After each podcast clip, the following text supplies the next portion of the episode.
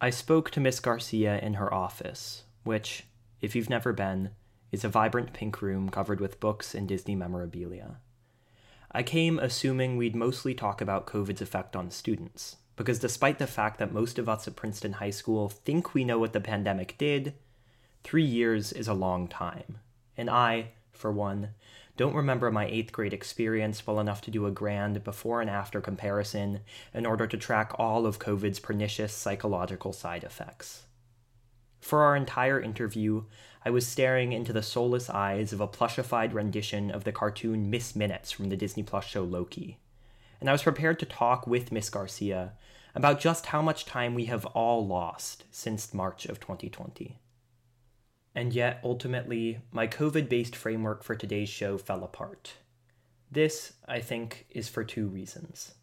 First of all, as you'll hear Miss Garcia point out, we aren't really living in a post COVID world. We are all, literally or figuratively, suffering from a case of long COVID.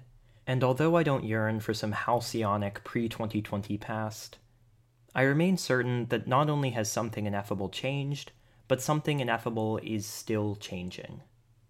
And secondly, neither of us really wanted to talk about the pandemic. In the throes of quarantine, I assumed we would be more consistently thankful for being able to truly return to school or work or our friends once it actually happened. But so called normalcy, characteristically, tends to feel pretty normal. In fact, I've gotten to the point where I don't want to inspect the overpowering melancholy of mid pandemic life, and where I understand why we hear so much more about World War I than we do about the worldwide pandemic that struck us in 1919, despite the fact that the latter killed just as many people as the former. So while this episode begins with a discussion of the pandemic, it moves on to so much more. Please stick around and listen to Miss Garcia explain the connections between art, counseling, humanity, and more. Also, note that we recorded this episode in the middle of the counseling suite at PHS, so if you hear some chatter or some door slams, don't be surprised. I'm Alexander Margulis, and you're listening to episode 3 of PHS Talks.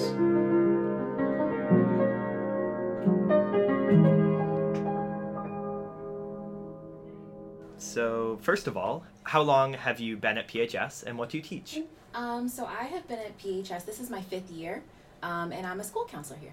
Exciting. So, we're going to split today's show up into three main parts. Okay. I'll ask you some questions about the state of counseling right now at PHS, mm-hmm. and then we'll zoom out and talk about being a counselor as a whole, and then we'll talk about how you approach your work every day and what specific things you do that make your job fun and make it helpful. Let's start by talking about the pandemic. There is mm-hmm. an absolutely overwhelming amount of evidence that the pandemic was terrible for high schoolers' mental health. And I'm just wondering why, as a counselor, you think that is. Why was the pandemic so damaging for so many students? I think one of the things that made the pandemic especially difficult for adolescents is the fact that it was very isolating. I actually, you know, even from my own personal perspective, I identify as a fairly significant introvert. So I felt like at least for the first couple weeks of going into the pandemic and remote learning, I was like, oh, you know, this isn't so bad. Um, you know, having time to yourself is always a good thing. But I do think that over the long period of time that we were in lockdown, I think it did have um, a lot of social effects on, you know, students, on adults. We're social creatures by nature. So, you know, the best way for us to learn from each other is an environment where we can talk to each other in person and kind of, you know, express things in person. So I think that the isolation factor was very difficult for students. I think that, you know, just kind of speaking from my own practice, I've had plenty of students, unfortunately, who have lost relatives to COVID or the after effects of COVID. So there's a lot of, of trauma and loss with respect to that. You know, we we talk about post pandemic, but we're very much mm-hmm. still seeing effects from COVID. People are still catching it, people are still getting sick. Um, we're fortunate to have the vaccine, but I do think that the, the number one thing that I saw as far as its effect on mental health was the social element, not being able to talk to your peers, not being able to connect with family. Students I knew were not able to visit family members in their passing or their, their, their last moments because hospitals weren't allowing certain visitors. So there's a lot of pain in that. You would think that coming out of COVID, oh, we're going back to normal, we're in person learning, it's, you know, everything's great. But I actually am kind of seeing that there's almost like a delay in everybody's processing of that trauma. you know, I'm seeing more students now in this school year than perhaps even last school year coming out of the pandemic who are struggling with mental health challenges that they weren't before. And I think a lot of that is due to just kind of the more you come out of something, the more you can actually think about, oh, wow, that was like really rough that I went through that. Yeah. I'm wondering what those struggles look like at PHS because I wasn't here before the pandemic, Okay. but I was here after the pandemic, and I'm wondering if there's a noticeable difference in the student population at large before and after, and how you think it affected the way we think about school and the way we think about ourselves. I was here pre pandemic for about a year and a half. So, what I saw with students prior to the pandemic was, um, you know, there were still students who had social anxiety, who, you know, struggled to self advocate when they needed help from teachers or they needed help from other adults in the building. But I did see more effort or comfort with trying. You know, I try to help my students to advocate for themselves. I'll meet with them and a teacher to, to kind of bolster that support and be like the third person in the room. I found that students were a bit more comfortable kind of aiming towards that goal of self advocacy and, and reaching out for what they needed. Um, I did see after after the pandemic a bit of a withdrawal in that. Um, students feeling a little bit more anxious socially and a little bit more hesitant to reach out for what they need.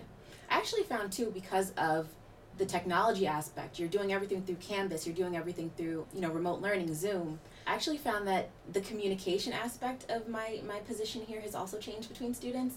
A lot more emailing.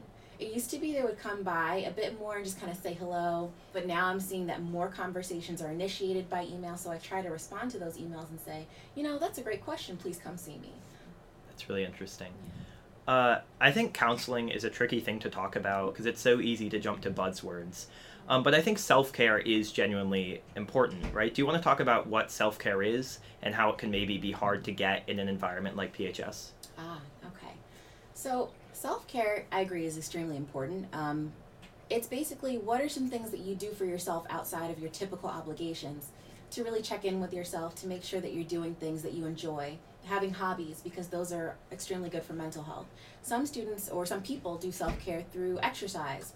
Some do it through writing drawing hobbies that they have sewing. I have students who crochet. Some people just need to kind of like chill with their favorite tv show or their favorite book. I think that kind of just doing things for you that have nothing to do with the obligations you have outside of that i think is really important And do you think the environment of PHS is conducive to self care? Uh, and if it's not, in what ways is it not? definitely in, in a very academically rigorous environment like Princeton High School, we have so many academic opportunities for our students, which I think is um, really phenomenal.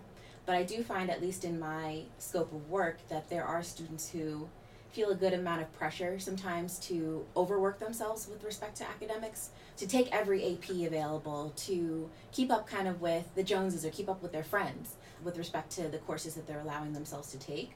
And sometimes that is feasible for the student and, and makes sense for their goals, and other times I can see how it does impact their mental health. I find a lot of students because they have a lot of work that piles up, maybe they need more organizational skills, maybe they need to, they struggle with procrastinating, for example, and then they get further in a hole because they're stuck with a lot of work that they might have been able to like parse out a bit better. Yeah, for me, the biggest thing I noticed when I got to high school was how short days actually felt. Because there are so many hours in the day, you know. And maybe I'm saying this because I'm looking at a cartoon clock, but Oh, Miss yeah, Minutes. miss minutes. Love miss minutes. yeah. But yeah, it definitely feels like something that's unique to this time in our life, in that it's a time when kids are starting to deal with the pressures of time.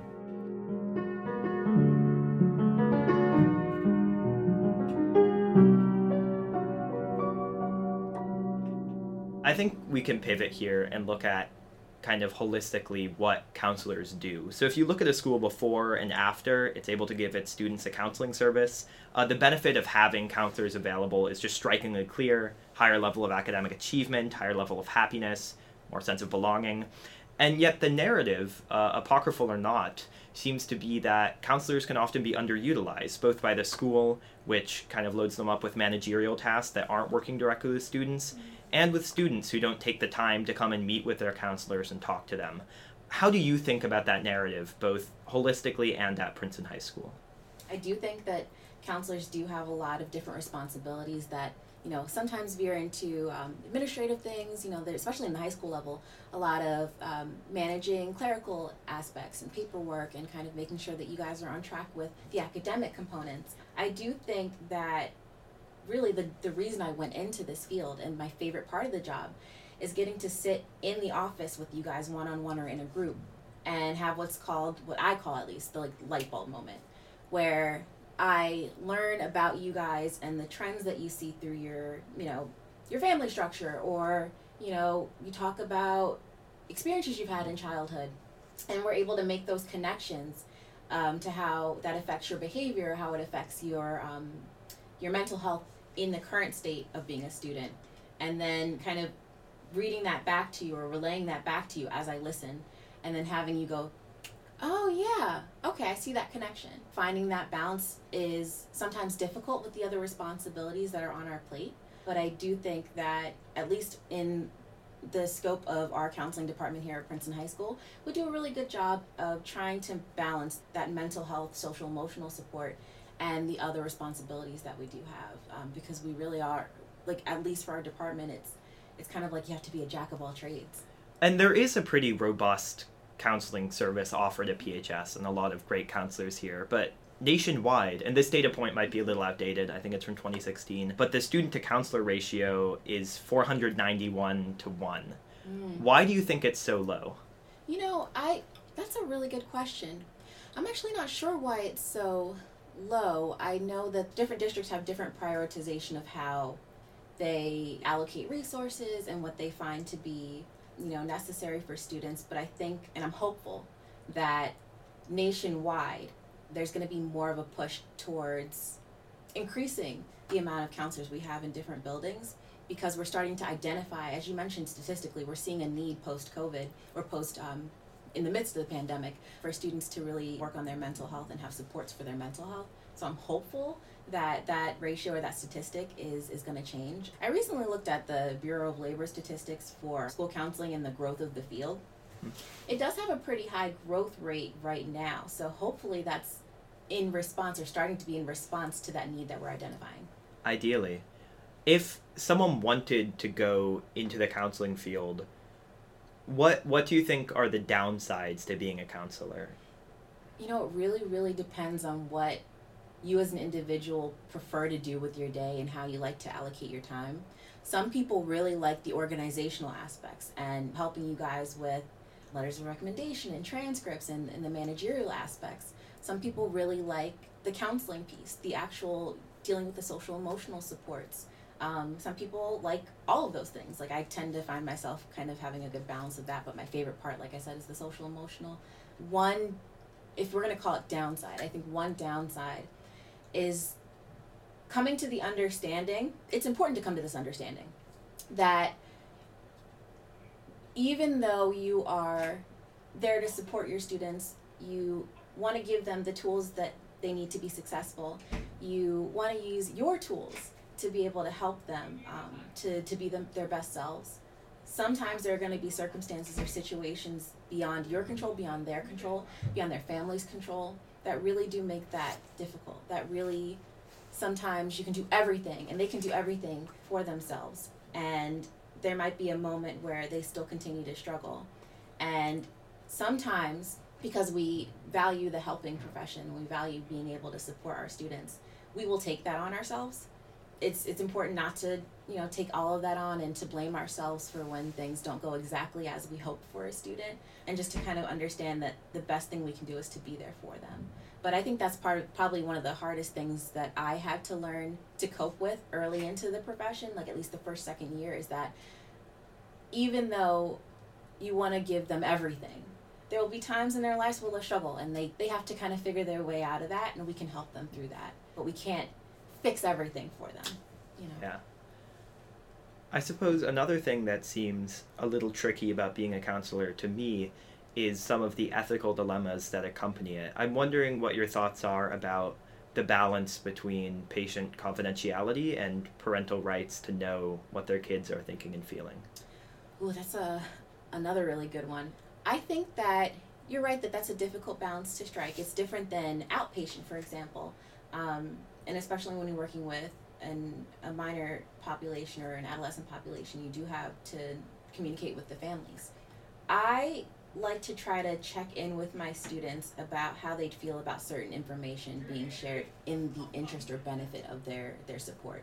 So when they tell me something that I feel like is impacting their performance in school, I ask them, I check in with them and I ask them, so would you be okay with me sharing this information with your teachers? And I usually like to have their, their say so on that before I proceed with certain communications. As far as the families, the same thing applies. I let them know as far as my confidentiality goes, what happens in this office, what you tell me in this office stays in this office with certain limitations. So, for example, if you indicate to me that you are at risk of harming yourself or someone else, then I have to report to um, the appropriate parties, including family. Um, but there are some times where there's something in the middle. Shifting gear just a little, something I came across all the time when I was reading things in preparation for the questions I'm asking you right now is the opinion that high school counselors are here predominantly to help students to get to college. Mm. And again, at PHS, where almost 85% of students do go to a four year college, it seems like that would be an important job, not just in convincing kids to go to college, but helping them sort out that process. I'm wondering what your thoughts are on the balance between helping kids get into college and the more social emotional duties that you fulfill here. Where should that balance be and where is it right now? I definitely think within the structure of Princeton High School, um, like you mentioned, there's very much a high drive or high population of students who are college bound. Um, so, in that respect, my practice might be different than a school that has different statistics on that. But I always let students know, um, you know, college may not be for everyone. I am very pro education, so if that is your goal, I'm going to try to help you get there and give you the tools to help you get there. But I have students who might want to do employment after school or go straight into the military or you know they might go into a vocation through our like MCTS program that we work with. I try to let them know and I try to like change my phrasing around these questions instead of kind of asking, so what are you thinking about as far as going to college? I kind of say, well, what what would you like to do after high school?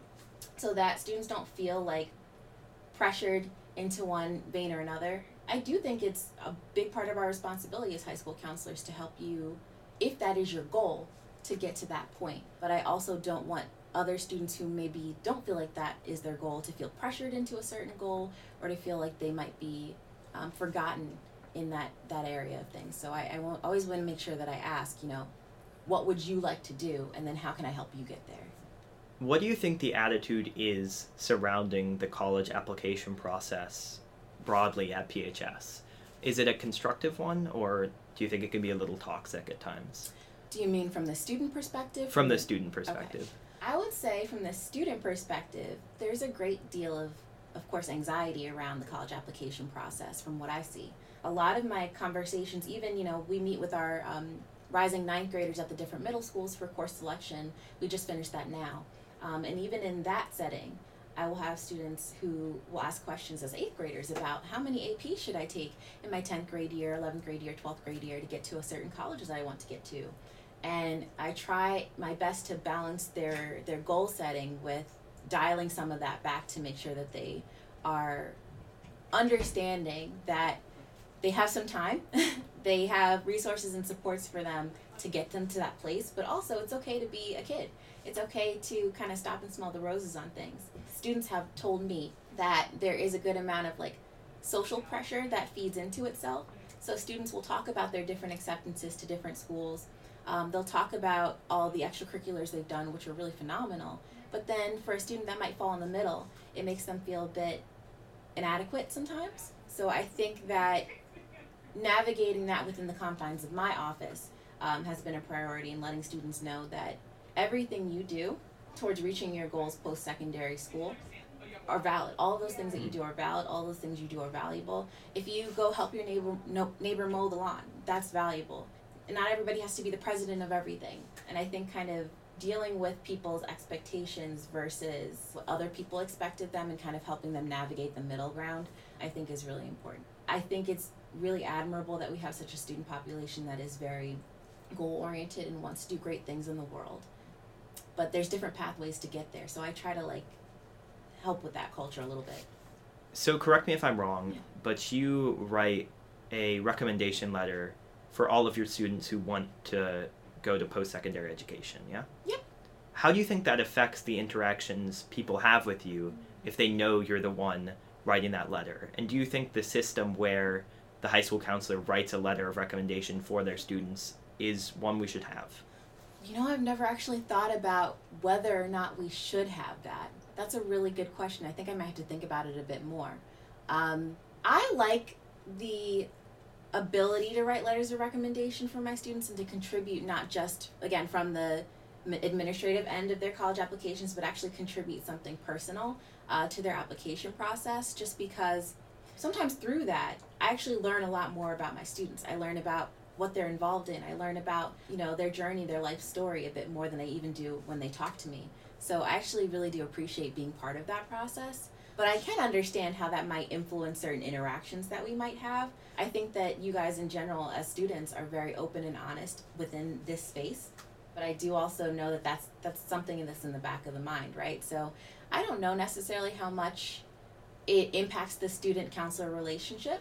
I think that you also have you know, teachers write letters of recommendation too, and you guys have really strong relationships with teachers. Sometimes you might make mistakes. You guys work through them. I think that um, I have to think a little bit more about whether or not that's a good or bad thing for counselors. But at least from my end, I kind of at least like learning about you guys through writing that process.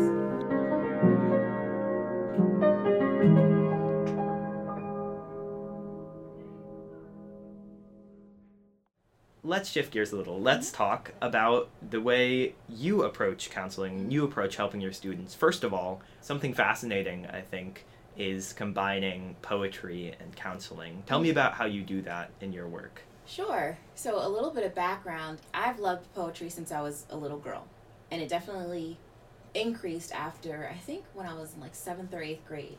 There was like a town wide competition that I think a library was running where they wanted students to write a poem about the environment and how do we save the environment. And I wrote one, and I believe it won, like, I won first place in that competition.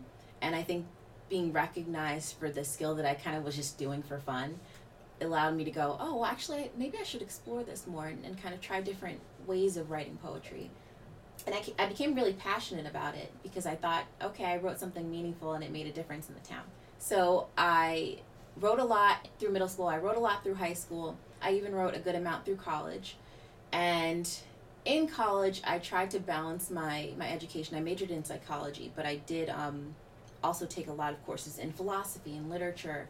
And one course I, I took on poetry kind of changed my perspective on it because I was used to be very, I wouldn't say rigid, but a little bit more structured with it and rule oriented about, you know, it has to rhyme, it has to have meter.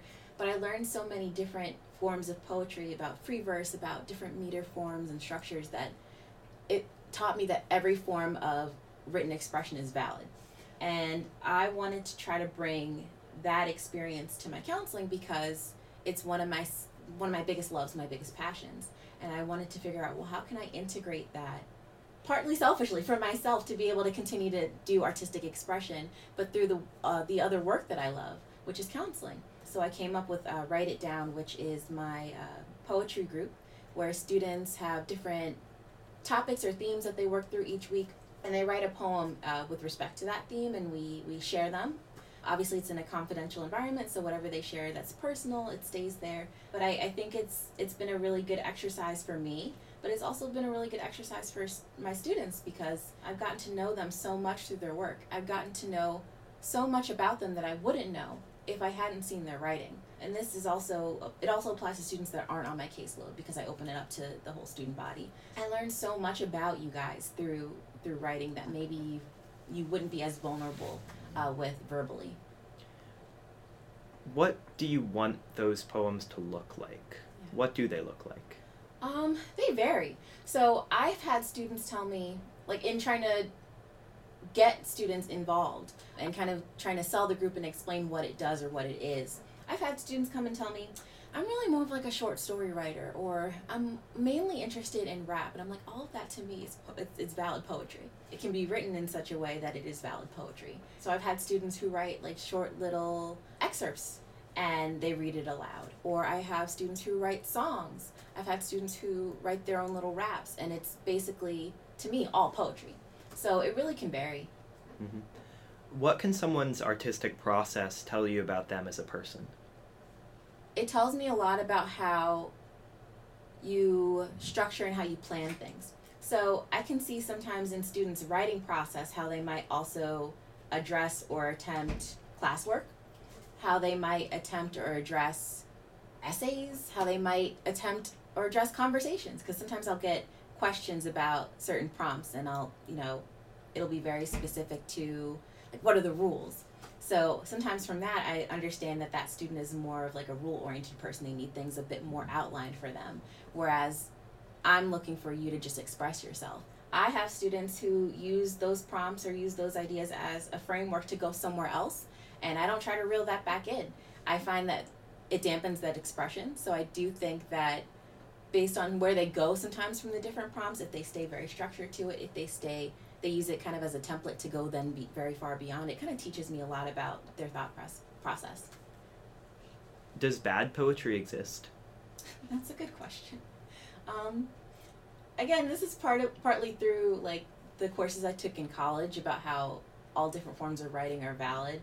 Um, I kind of take the perspective of if it's meaningful to you, and if it's good to you, then it's good to you.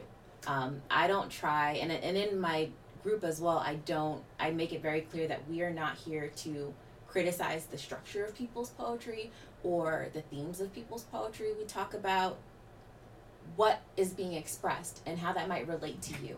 So I don't really like get too critical about what's good or bad. I kind of go into what I like or what resonates with me, uh, either aesthetically or personally, or what doesn't. So, alongside writing, mm-hmm. uh, there's also a lot of work being done about reading uh, in counseling, which is sometimes known as bibliotherapy. And I went down a complete rabbit hole uh, looking this up last night because I thought it was fascinating. Uh, and I came across a study entitled, quote, Bibliotherapy as a Hope Building Tool in Educational Settings. How can reading and writing build hope? This kind of reminds me of a prompt that I use in my sessions. I don't know that we've gotten to this one yet this year, but in the past um, we've done it pretty frequently, where I ask students to write a poem to their future self about you know what they're going through right now to give a hopeful message or write as if they were their future self, like where they would want to be, to their past self to figure out like what what's some advice that I could give myself about what I'm going through right now. And I think that utilizing writing to really write out what experiences you've had, be it positive or negative, can really give you good perspective on, well, where do I go from here? What did I learn from that experience? Sometimes like I could have a whole conversation with somebody that frustrates me or, you know, gets a certain emotion out of me it's not until I write down my feelings that I truly understand them sometimes. It's kind of a good tool to process things.